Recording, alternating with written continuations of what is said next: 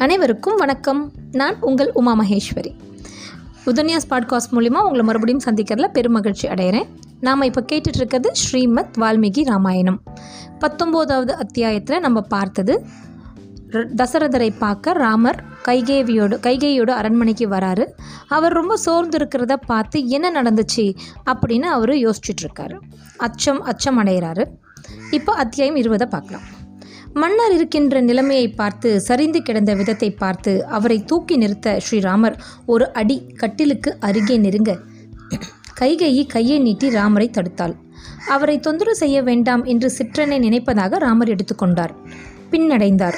உற்று கவனித்த பொழுது உடல் பலவீனமாக இருந்ததும் முகம் வாட்டமாக இருந்ததும் கண்கள் மூடி இருந்ததும் கேசம் கலைந்திருந்ததும் கைகளில் எந்த பிடிப்பும் இல்லாமல் துவண்டிருந்ததும் கால்கள் விரிந்திருந்ததையும் பார்த்து கவலைப்பட்டார்.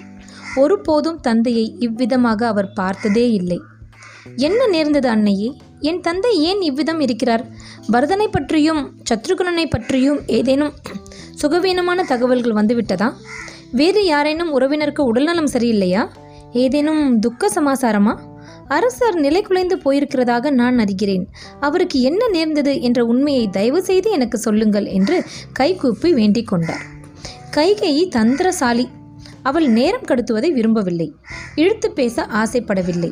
எவ்வளவு விரைவாக ராமரை அப்புறப்படுத்த முடியுமோ அவ்வளவு விரைவாக ராமரை அயோத்தியிலிருந்து அப்புறப்படுத்த வேண்டும் என்ற துடிப்பில் வேகத்தில் இருந்தாள். இவனை அப்புறப்படுத்தினால்தான் பரதனுக்குண்டான மங்களகரமான காரியங்கள் எந்த இடையூறும் இல்லாமல் எந்த விவாதங்களும் இல்லாமல் நடக்கும் என்று நினைத்தார். ராமா நீ உன் தந்தையை பற்றி கவலைப்படாதே. அவர் கொஞ்சம் மனம் சோர்வாக இருக்கிறார். ராமா அதற்கு காரணம் இருக்கிறது. முன்பு ஒரு சமயம் அவர் எனக்கு இரண்டு வருங்கள் தருவதாக வாக்களித்தார். அது என்ன என்பதை இப்போது சொல்கிறேன். தேவாசுர போர் நடந்த பொழுது அவர் அசுரரால் பலமாக தாக்கப்பட்டார். அப்படி தாக்கப்பட்டவரை நான் யுத்த களத்திலிருந்து மிக விரைவாக வெளியே கொண்டு வந்தேன். அவரை அப்பொழுதும் அரு அசுரர்கள் சுற்றி தாக்கினார்கள். நான் அந்த இடத்திலிருந்தும் இன்னும் விரைவாக தேரை செலுத்தி கொண்டு ஒரு மறைவிடத்திற்கு போய் அவர் உடம்பு முழுவதும் தைத்திருந்த அம்புகளை நீக்கி இரத்தப்பெருக்கை நிறுத்தி கட்டு போட்டு அவர் உயிரை உயிரை காப்பாற்றினேன். அவர் எனக்கு இரண்டு வருங்கள் தருவதாக வில்லின் மீது கை வைத்து சத்தியம் செய்தார். நான் வேண்டும் பொழுது வாங்கிக் கொள்கிறேன். இப்போது வரத்திற்கு எந்த தேவையும் இல்லை என்று நான் சொல்லிவிட்டேன். இப்போது அந்த வரத்தை கேட்டேன். அதனால் அவர் பாதிக்கப்பட்டிருக்கிறார். என்ன கேட்டீர்கள் அம்மா? என்று ராமன் கேட்டார். வெறும் விவரம் தெரிந்து கொள்ளும் ஆவலோடு எந்தவித கல்மிஷமும் இல்லாமல் மிக அமைதியாக ராமர் வினவினார். இப்படி கேட்டிருப்பார்களோ? இப்படி இதுவாக இருக்குமோ அதுவாக இருக்குமோ என்ற யூகங்களை தவிர்த்துவிட்டு எந்த செய்தியாக இருந்தாலும் அதை ஏற்போம் என்ற நியதியில் அவர் மிக பிரியத்தோடு தன் சிற்றணியை பார்த்து கேட்டார்.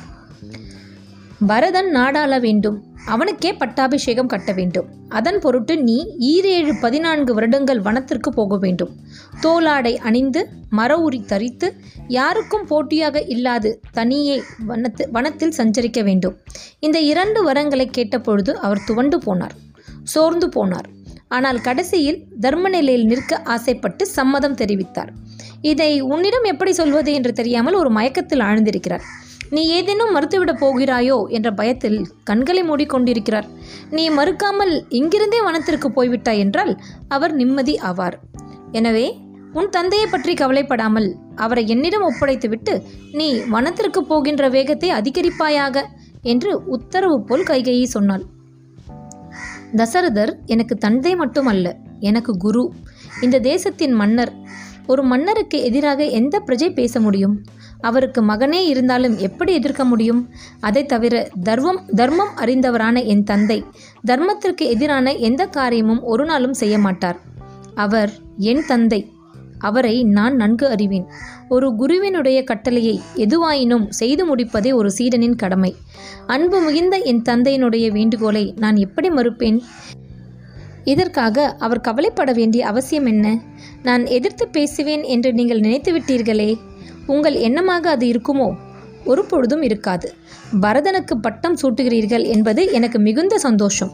உடனடியாக விரைவாக குதிரை வீரர்களை அனுப்பி பரதனை இங்கு வர சொல்லுங்கள் என்று நிதானமாக பேசினார். பரதனை வரவேற்பதை நான் பார்த்து கொள்கிறேன். நீ இங்கிருந்து வனத்திற்கு போவதற்கான போவதற்குண்டான விஷயங்களை கவனி. இந்த உடைகளை விடுத்துவிட்டு மான் தோலும் மர உரியும் தரித்து இங்கிருந்தே வனத்திற்கு போய்விடு என்று ஒரு பிரச்சினை வேறு எந்த திசையிலும் திருப்பிவிடாமல் உடனடியாக நிறைவேற்றப்பட வேண்டும் என்று கைகையை ஆவலோடு பேசினாள். உன்னுடைய பட்டாபிஷேகத்திற்கென்று சேகரித்த பொருட்கள் பொருட்கள் பரதனுக்காக உபயோகப்படும். பரதன் வெகு விரைவில் இங்கு வந்து சேருவான். அயோத்தியை மிக திறமையாக அரசாளுவான். நீ என் அரண் அரண்மனையிலிருந்தே வனத்திற்கு போக வேண்டிய ஏற்பாடுகளை செய்து கொள். அப்படி செய்வதுதான் அரசனுக்கு நல்லது என்று பரபரத்தாள். தாயே என் தந்தையின் வாக்கை நான் ஒரு நாளும் மீறமாட்டேன். போகிறேன் என்ற வாக்கை உதரமாட்டேன் இதை என் தந்தை நேரில் சொல்ல வேண்டிய அவசியமே இல்லை. நீங்கள் கட்டளையிட்டாலும் நான் அதை செய்வேன். ஒரு நாட்டிலிருந்து ராஜ்ய பரிபாலனம் செய்வதை விட வனத்திலிருந்து முனிவர்களோடு சம்பாஷிப்பதும் அவர்களுக்கு ஆதரவாக இருப்பதும் எனக்கு மிகவும் பிடித்த விஷயங்கள். எனக்கு மிகவும் பிரியமான பரதன் ஆட்சி செய்யப் போகிறான் என்பது எனக்கு இரட்டிப்பு சந்தோஷம். ஆனால் இங்கிருந்து மர உரி தரித்து வனம் ஏவுவதற்கு பதிலாக நான் என் அரண்மனைக்கு போய் என் தாயிடமும் சீதையிடமும் விடைபெற்று கொண்டு அங்கிருந்து மர உரி தரித்து தோளாடை அணிந்து வனத்திற்கு போகிறேன். வெகு விரைவிலேயே நான் வனத்தை நோக்கி நடந்து விட்டேன் என்ற செய்தி உங்களை வந்து சேரும் என்று சொல்லி தாயையும் தந்தையையும் விழுந்து வணங்கி கை கூப்பியவாறு அரண்மனையை விட்டு வெளியே வந்தார். சகலமும் கேட்டுக்கொண்டிருந்த லக்ஷ்மணனுக்கு மனம் கனத்தது. கண்கள் கலங்கின. என்ன இது? என்ன இது? என்றிய மெல்லிய ரௌத்ரம் அவனுக்குள் தீப்பற்றி எரிந்தது. அது தடுக்க முடியாதா? என்று மனம் ஆராய்ந்தது. ஆனால் ஸ்ரீராமரே எந்தவித எதிர்ப்பும் காட்டாத பொழுது நான் பேசுவதற்கு என்ன இருக்கிறது? என்ற தெளிவோடு அவன் அமைதியாக தன் தமையனை பின்தொடர்ந்தான். கூப்பிய கைகளோடு அரண்மனையை விட்டு சலனமில்லாத முகத்தோடு வெளியே வருகிற ராமரை பார்த்து சேடிகளும் கைகையின் அரண்மனையில் இருந்த மற்ற அரசிகளும் வாய்விட்டு அலறினார்கள். தந்தையினுடைய துணைவியர்களை ஸ்ரீராமர் மிகுந்த மரியாதையுடன் நடத்தினார். அவர்களுக்கு வேண்டுவனவற்றை முன்னிருந்து செய்தார். அவர்கள் வணங்கத்தக்கவர்கள் என்ற எண்ணத்தோடே அவர்களுக்கு தேவையானவற்றை தானே முன்னிருந்து நடத்தினார். அதனால் நிம்மதியடைந்த அந்த அரசிகள் சலனமில்லாமல் அவர் வருவதைக் கண்டு வாழ்க்கையின் போக்கு மாறி பெரிய துக்கம் ஒன்று ஏற்படுகின்ற நிலைமையைக் கண்டு அவர்கள் அழத் துவங்கினார்கள். அரண்மனை முழுவதும் பெண்கள் அழுகின்ற குரல் மெல்ல மெல்ல உயர ஆரம்பித்தது. ஸ்ரீராமர் அந்த அழுகையை பொருட்படுத்தாது. அரண்மனையை விட்டு கீழ் இறங்கி தேரில் ஏறி தன்னுடைய இடம் நோக்கி தன் மாளிகை நோக்கி நடந்தார் நகர்ந்தார். அரசன் விருப்பப்பட்ட அந்த அரசிகள் தன்னை எண்ணி அழுவதும் மெல்லிய குரலில் அரசரை நிந்திப்பதும் ராமருக்கு காதில் விழுந்தன. ஆனால் அவர்களுடைய அழுகையை நிறுத்துவதற்காக ஆறுதலான வார்த்தைகள் சொல்ல வேண்டும் என்று அவர் எண்ணினாலும் அது அதற்கு இப்பொழுது தோதான சமயம் அல்ல என்று புரிந்து கொண்டு அவருடைய துக்கத்தை தன் சு தன் நெஞ்சில் சுமந்தவாறு தன் அரண்மனை நோக்கி நகர்ந்தார். என்ன நடக்கிறது? என்று அறியாத வெளியூர் ஜனமும் உள்ளூர் ஜனமும் பூக்களை வாரி இறைத்து அவருக்கு வாழ்த்து சொல்லிற்று. கை கூப்பி புன்னைய புன்னகையோடு அந்த வாழ்த்துக்களை ஏற்றுக்கொண்டார். அரண்மனையின் அடுத்த கட்டத்திற்கு போனதும் அங்கு அமர்ந்திருந்த வயோதிக அந்தணர்கள் எழுந்து நின்று அவரை வரவேற்றும் வாழ்த்தியும் ஸ்லோகங்கள் சொன்னார்கள். மரியாதை நிமித்தம் நின்று அதையும் கவனித்து ஏற்றுக்கொண்டு வணக்கம் கூறி அரண்மனையின் அடுத்த பாகத்திற்கு போனார். அந்த புறத்தை காவல் செய்கிற இளம் பெண்களும் வயோதிக பெண்களும் அங்கு நின்றிருந்தார்கள். தங்கள் அரசியின் குமாரர் அல்லவா இனி நாடாள போகிறார் என்ற பெருத்த ஆசையில் அவர்கள் பாட்டுக்கள் பாடி கைகள் கொட்டி நின்ற இடத்திலேயே நடனமாடி தங்கள் மகிழ்ச்சியை தெரிவித்தார்கள். எந்த பட பதட்டமும் இல்லாமல் அமைதியாக அவர் அந்த இடத்தில் நின்று தாண்டி போனார். வாயிற்காவலர்கள் பூஜை செய்து கொண்டிருந்த கோசலையை நோக்கி ஸ்ரீராமர் வருவதாக தெரிவித்தார்கள். இடையராத தினசரி பூஜை செய்யும் பழக்கங்களுடைய கௌசல்யை விரத அனுஷ்டாங்களால் இழைத்திருந்தாள். ஸ்ரீராமர் வருவதைக் கேட்டு அவள் துள்ளி எழுந்தாள். தன் மகனை நோக்கி ஆவலுடன் நகர்ந்து போனாள். ராமரின் தலை உச்சியை தொட்டு ஆசிர்வதித்தாள். கன்னங்களை வருடி விட்டாள் புஜங்களை பிடித்து கொண்டாள். உன் தந்தையை சந்தித்தாயா? எப்பொழுது வருகிறேன்? என்று சொன்னார். இன்னும் சிறிது நேரம்தான் இருக்கிறதே. அதற்குள் வந்து விடுவாரா? சீதையை தயாராக இருக்க சொல்லிவிட்டாயா? என்றெல்லாம் கேட்டாள். ராமர் தலை குனிந்து நின்றிருந்தார். கோசலையிடம் இதை எப்படி சொல்வது என்றிருந்தார். கோசலை பேசி முடிக்கட்டும் என்று காத்திருந்தார். தயிர் தேன் பழங்கள் நெய் நெற்பொறி போன்ற பூஜைக்கான விஷயங்கள் அங்கு நிரம்பி இருந்தன. ஒரு மன்னருடைய அந்தப்புறம் என்பதை விட ஒருவருடைய மிகப்பெரிய பூஜை அறை என்பதாக அந்த இடம் இருந்தது. அந்தணர்கள் யாரும் வந்தால் அமர்வதற்குண்டான தாழ்வான மர ஆசனங்கள் போடப்பட்டிருந்தன. ஏன் ராமா முகம் வாடி இருக்கிறது? என்ன விஷயம்? என்றாள். ஏதேனும் சாதாரண இடைஞ்சல்கள் இருக்கும் என்ற நினைப்பில் கோசலை பேசினாள். அம்மா மிகப்பெரிய கஷ்டம் ஒன்று வந்திருக்கிறது. அதை நீங்கள் எப்படி தாங்குவீர்கள் என்று தெரியவில்லை. பரதனுக்கு யுவராஜ பட்டாபிஷேகம் கட்டப்போவதாக என் தந்தை தெரிவித்து விட்டார் ஒருவேளை நான் பரதனுக்கு இடைஞ்சல் செய்வேனோ? அல்லது என் மூலம் யாராவது இடைஞ்சல் செய்வார்களோ? நாட்டில் பிளவுகள் ஏற்படுமோ என்று பயந்து என்னை தோலும் மர உரியும் தரித்து வானம் நோக்கி போக சொல்லிவிட்டார். என்னுடைய சிற்றன்னை கைகையை கேட்ட வரத்தால் அவர் இவ்விதம் நடந்து கொண்டிருக்கிறார். நான் உங்களிடமும் சீதையிடமும் விடை பொற்று இப்பொழுதே வனம் நோக்கி போகப் போகிறேன் என்று சொல்ல அவர் தோலை பிடித்து கொண்டு கோசலை வெறித்து கொண்டே அவரை பார்த்தாள். உண்மையா என்பது போல அந்த பார்வை இருந்தது. ஆமாம் என்று ஸ்ரீராமர் தலையசைக்க அவள் பிடியை நழுவ விட்டாள் தடேர் என்று தரையில் விழுந்தாள். மூர்ச்சையானாள். ஸ்ரீராமர் பதட்டம் அடைந்த தன் தலை தாயை தூக்கி நிறுத்தினார் அவள் மேல் உள்ள தூசுக்களை அகற்றினார் முதுகில் கை வைத்து நிமிர்த்தி உட்கார வைத்தார் இது உண்மையா? இது உண்மையா? என்று பதறிய தாயை உண்மைதான் என்று ஆசுவாசப்படுத்தினார் என்ன கொடுமை இது? என்ன கொடுமை இது? ஸ்ரீராமா நான் பட்ட கஷ்டங்கள் ஏதேனும் உன்னிடம் சொல்லியிருக்கிறேனா? யாரை பற்றியாவது குறை சொல்லியிருக்கிறேனா? கைகை என் மீது இறைத்த கொடிய வார்த்தைகளை பற்றி உன்னிடம் எப்பொழுதாவது பேசியிருக்கிறேனா? என்னையும் சுமித்ரையும் அவள் செய்த கொடுமைகளை பற்றி நாங்கள் ஏதேனும் எவரிடமும் நாங்கள் குறை சொல்லியிருக்கிறோமா? தன் அகம்பாவத்தால் அவள் செய்த துஷ்டத்தனங்கள் அதிகம். ஒரு வீட்டில் இதையெல்லாம் பெரிதுபடுத்தி கொண்டிருக்க கூடாது என்று நான் அமைதியாக இருந்தேன். அவருக்கு விருப்பமான பெண் அவள். நாம் எதிர்த்து சண்டையிட்டால் அது அவருக்கு தான் கஷ்டம். புருஷனுக்கு கஷ்டம் எந்த காலத்திலும் கொடுக்க கூடாது என்று நான் அமைதியாக இருந்தேன்.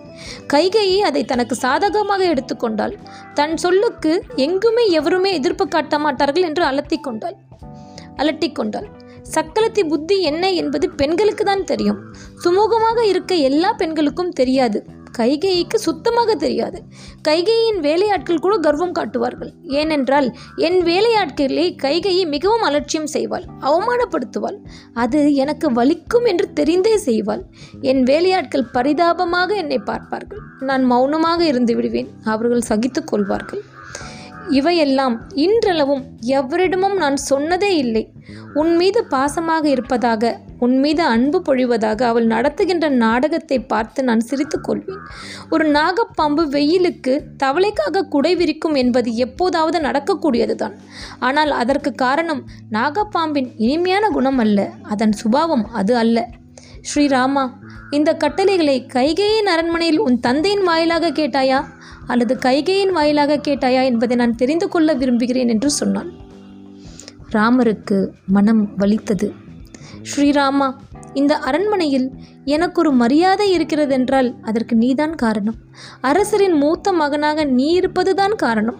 உன்னை வைத்துதான் எனக்கு மரியாதை நடக்கிறதே தவிர நேரிடையான நேரிடையாக எந்த மரியாதையை எனக்கு எப்பொழுதும் எவராலும் தரப்பட்டதில்லை. ராமனுடைய தாயார் என்றுதான் நான் கௌரவிக்கப்பட்டிருக்கிறேன். தசரதரின் பட்ட மகிழ்ச்சி என்றாலும் நான் பட்ட மகிழ்ச்சி என்று எவராலும் நடத்தப்பட்டதில்லை. நீ யுவராஜ பட்டாபிஷேகம் முடித்து ராஜ பரிபாலத்தினை ஏற்றால் அப்பொழுது இன்னும் நிம்மதியாக இருக்கலாம். அரசரின் தாயாக ராஜமாதாவாக இருக்கலாம் என்ற சந்தோஷத்தில் இருந்தேன். அதில் மண் விழுந்து விட்டது எல்லா காலங்களிலும் துன்பப்படவே நான் பிறந்திருக்கிறேன் ராமா. வெளிப்பார்வைக்கு அரசி அரசவை என்கின்ற சொற்றொடர்கள் இருந்தாலும் உண்மையில் நான் தினம் தினம் புழங்கித்தான் வாழ்கிறேன். நீ இருக்கிற பொழுதே எனக்கு மரியாதை இல்லையே. நீ இல்லாமல் போனால் என் நிலைமை என்னாகும்? இங்கே கைகையின் வீட்டு வேலைக்காரியாகத்தான் நான் இருக்கும்படி இருக்கும். அங்கே பெருக்கி துடைத்து சமையல் செய்துதான் நான் வாழ வேண்டியிருக்கும். நீ இந்த அரண்மனையை விட்டு வனத்திற்கு போன பிறகு நான் எப்படி உயிரோடு இருக்க முடியும்?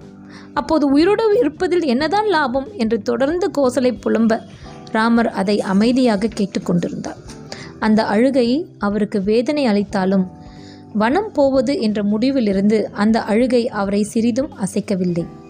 பெரியன்னையை இழிவுபடுத்தி லக்ஷ்மணன் கர்ஜித்தான் சொல்லனா துன்பத்தின் விளைவாக அவனுக்குள் ரௌத்ரம் பொங்கியது. அந்த கணமே போருக்கு தயாராகுபவன் போல வில்லில் நான் ஏற்றி எந்த குற்றமும் செய்யாத ராமனை போய் நாடு கடத்த வேண்டும் என்ற எண்ணம் எப்படி என் தந்தைக்கு வந்தது? இவரை ஒழித்துவிட்டு ராஜ்ய பரிபாலனம் பண்ண வேண்டும் என்று எவர் தீர்மானித்தாலும் அவரை கொன்று போடுவேன். அவருக்கு துணையாக எத்தனை பெரிய படையானாலும் அடித்து சிதறடிப்பேன் சின்னா பின்னமாக்குவேன் தசரதர் அறிவிலி பெண் மீது கொண்ட மோகத்தால் கண்டபடியான வரங்களை கொடுத்துவிட்டு இப்பொழுது உளறுகிறார். அவருக்கு மறுபடியும் பாலபருவம் வந்துவிட்டது. எதையும் தீர யோசிக்காது அரைகுறை நினைவோடு பேசுகிறார். திறமையற்றவர். தரும நெருப்படி நடக்காதவர். என்ன செய்கிறோம் என்ற யோசனை இல்லாதவர். பரதன் நாடாளுவது பற்றி எனக்கும் ஆட்சேபனை இல்லை. ஆனால் ராமரை வனத்திற்கு போ என்று சொல்ல எவருக்கும் அதிகாரம் கிடையாது. போக விடமாட்டேன். தசரதரின் வார்த்தையில் நெல் முனையலும் எனக்கு மதிப்பில்லை. வெட்கப்பட தகுந்த செயலை செய்துவிட்டு மனைவியின் அரண்மனையில் சுருந்து படுத்து கொண்டிருக்கிறார் இன்னும் என்னவெல்லாம் செய்வாரோ? அண்ணா நீ வனத்திற்கு போக வேண்டாம் என்று உரத்த குரலில் கோபாவசமாக பேசினான். அவனுடைய வார்த்தையை கேட்டு திருப் கோசலை திருப்தி அடைந்தாள். லக்ஷ்மணன் சொல்வது சரிதான். உன் தந்தையினுடைய வாக்கை மட்டும் கேட்டுவிட்டு நீ வனத்திற்கு போகலாமா? அப்படி ஒரு உரிமை உண்டா? உன்னுடைய தாய்க்கும் உன் மீது அதிகாரம் உண்டே. நான் சொன்னால்தானே நீ வனத்திற்கு போக முடியும். நான் உத்தரவு கொடு கொடுக்காது. எப்படி உன் இஷ்டத்திற்கு நீ நடக்கலாம்? தந்தை சொல் மட்டுமே இங்கு முக்கியம் என்று எவரேனும் சொல்லியிருக்கிறார்களா? தந்தை சொல்கின்ற வாக்கை காப்பாற்ற வேண்டும் என்ற தர்மத்தை உனக்கு யாரும் சொல்லித்தரவில்லையா மக்களை வழிநடத்த வேண்டிய நல்ல குடும்பத்தில் பிறந்த பெண்மணியான நீ தந்தைக்கு எதிராக மகனை தூண்டிவிடுகின்ற சாதாரண காரியத்தை செய்யப்போகிறாயா போகிறாயா? தந்தை சொன்னார் என்பதற்காக தாயாரை கோடரியால் வெட்டிய பரசுராமர் கதை உங்களுக்கு தெரியாததா? நமது தந்தை என் மீதும் உங்கள் மீதும் அவருக்கு உட்பட்ட ராஜ்யத்தின் மீதும் உரிமையுடையவர். அவர் அதிகாரம்தான் பெரியது. அவர் சொல்தான் கடைசி அதை மீறுவதற்கு எவருக்கும் ஆகாது. லக்ஷ்மணா என் மீது உள்ள பாசத்தினால் நீ யார் மீதோ யுத்தம் செய்வேன் என்கிறாய். நீ யாரை குறித்து பேசுகிறாய் என்பதை மறந்துவிட்டும் பேசுகிறாய். என் மீது உனக்குண்டான அன்பு உன் கண்களை மறைக்கிறது. வனத்திற்கு போ என்று உத்தரவிட்டது நமது தண்டை நீ யாரோடு யுத்தம் செய்வாய்? நல்ல குணங்கள் உடையவனே ஏன் துக்கத்தினால் நிலைமை தடமாறும் பேசுகிறாய்? அம்மா உங்கள் கணவர் இருக்கும் பொழுது நீங்கள் என்னை பின்பற்றுவேன் என்று சொல்வது என்ன நியாயம்? அவர் இன்னும் உயிரோடு அதிகாரத்தோடு இருக்கிறார். எனவே நீங்கள் அவருக்கு கட்டுப்பட்டவர்கள். ஒரு விதவை தாயோடு தான் ஒரு மகன் பாதுகாப்பாக பாதுகாப்பாக இருக்க வேண்டுமே தவிர வேறு எந்த நேரமும் அவன் தாய்க்கு அருகே இருக்கலாகாது.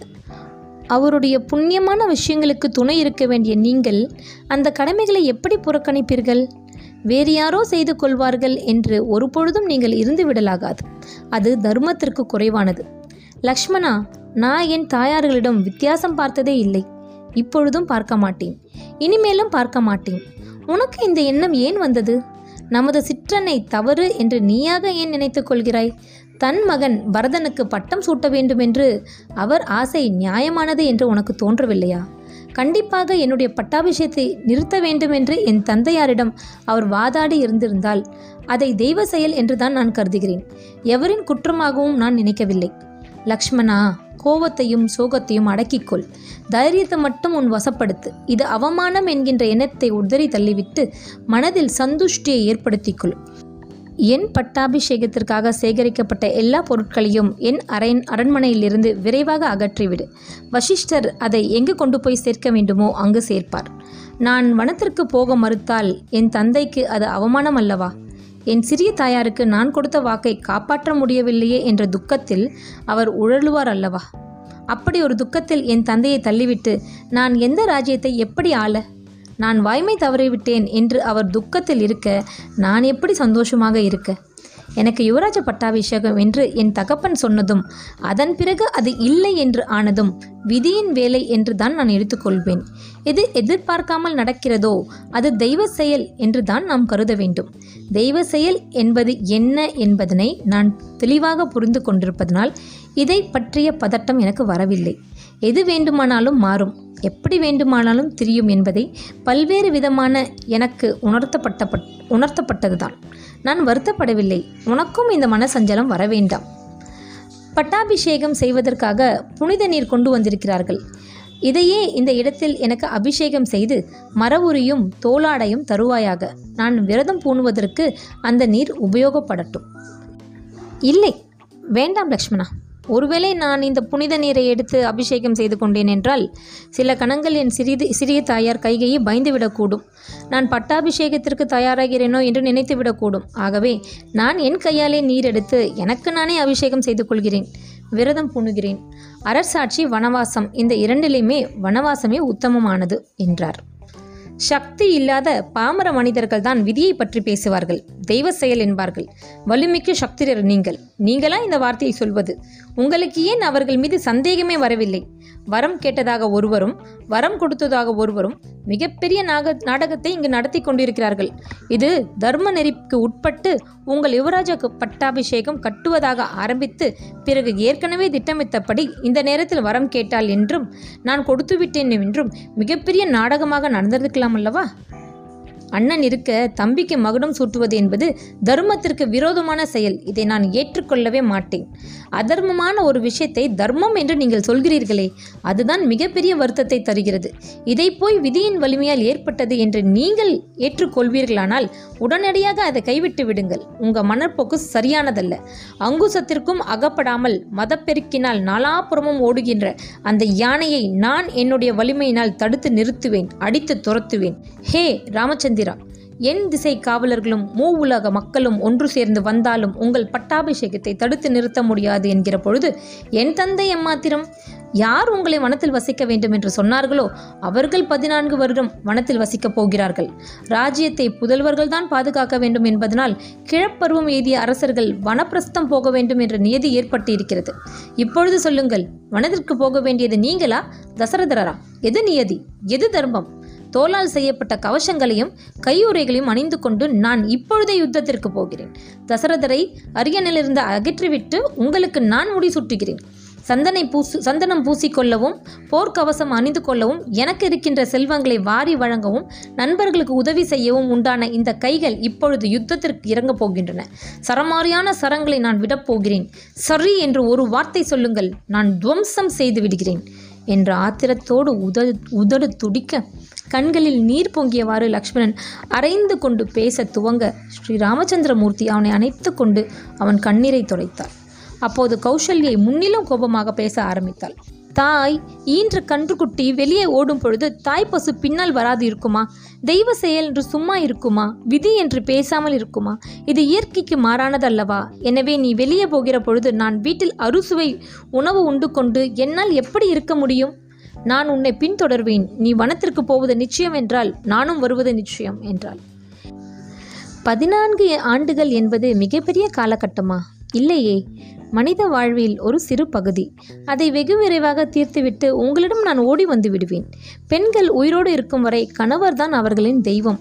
அவர்தான் அவர்களின் தலைவன். அவரை பிரிந்திருப்பேன் என்று சொல்வதும் நினைப்பதும் கூட தவறானது. நல்ல பெண்கள் அப்படி யோசிக்கவே கூடாது. சிற்றனை பற்றி நீங்கள் சொன்னவற்றை நான் செவிமடுத்தேன். ஆனால் பரதன் நல்லவன் மிக மிக நல்லவன். அவன் தன் கண்ணில் வைத்துக்கொண்டு உங்களை காப்பாற்றுவான்.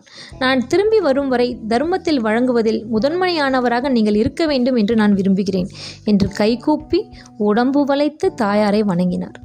கோசலை நீண்டதாக பெருமூச்சு விட்டாள். முகம் துடைத்து கொண்டாள். சரி காட்டிற்கு போவதை உறுதியாக முடிவு செய்துவிட்ட உன்னை என்னால் தடுக்க முடியாது. விதி வலியதுதான். நீ சொல்ற தர்மங்கள் எனக்கு புரிகிறது. இந்த நேரத்தில் உன் தந்தையை நான் தனியே விடலாகாது. நீ கவலை இல்லாமல் போய் வா. உனக்கு எப்போதும் நன்மை உண்டாகட்டும்.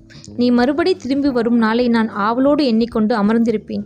நீ ஏற்றுக்கொண்ட காரியத்தை விரதத்தை நல்லபடி முடித்துவிட்டு திரும்பி வா. இந்த உலகத்தில் எத்தனை வலிமையுடையராக இருந்தாலும் எத்தனை தவசீலராக இருந்தாலும் இறைவனுடைய செயல்பாடுகள் முற்றி முற்றிலும் அறிவுண்ணாதவை.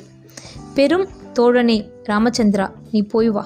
நலமாக திரும்பி வந்து ஆறுதலான இனிய மொழியால் என்னை கொண்டாடு. என் செல்வமே. ராமச்சந்திரா.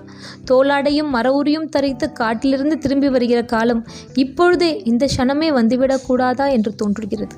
நான் முன்னிலும் கடுமையான விரதங்கள் இருப்பேன் முன்னிலும் அதிகம் பூஜை செல்வேன் உன் நலத்திற்காகவே இறைவனை வேண்டிக் கொண்டிருப்பேன் என்று தன் மகனான ஸ்ரீ ராமச்சந்திரமூர்த்தியை பார்த்து கோசலை மனம் சமாதானம் அடைந்தவராய் கைகூப்பினார் ஸ்ரீராமன் கிழக்கு பார்த்து அமர்ந்து ஆசனம் செய்து தன் பிரயாண காரியத்திற்காக மங்களகரமான சடங்குகளை செய்ய துவங்கினார். இத்தோடு இந்த அத்தியாயம் இருபது முடியுது. எவ்வளோ எவ்வளோ விஷயங்கள்லாம் நடக்குது? கோசலை எந்த ஒரு பெண்ணாக இருந்தாலும் அவங்களோட மாமியார் வீட்டில் இந்த மாதிரிலாம் பிரச்சனைகள் நடக்குதுன்றது இருக்க தான் செய்யுது எஸ்பெஷலி அந்த காலத்துலலாம் வந்து இரண்டு மனைவிகள் மூன்று மனைவிகள் இது மாதிரி அரசல் அரசாங்கத்தில் பட்ட மகிழ்ச்சியாக இருந்தால் கூட அவங்களுக்கு மரியாதை இல்லை அப்படிங்கிறத அவங்க வாயால் சொல்ல கேட்கும் பொழுது ரொம்ப கஷ்டமாக தான் இருக்குது இல்லையா? இன்னும் எவ்வளோ விஷயங்கள் பார்க்குறோம்? லக்ஷ்மணருக்கு எவ்வளோ கோவம் வருது? வரத்தானே செய்யும். இப்படி ஒரு விஷயம் நடந்தா. சரி நாளைக்கு அடுத்த அத்தியாயத்தை பார்க்கலாம். நன்றி வணக்கம்.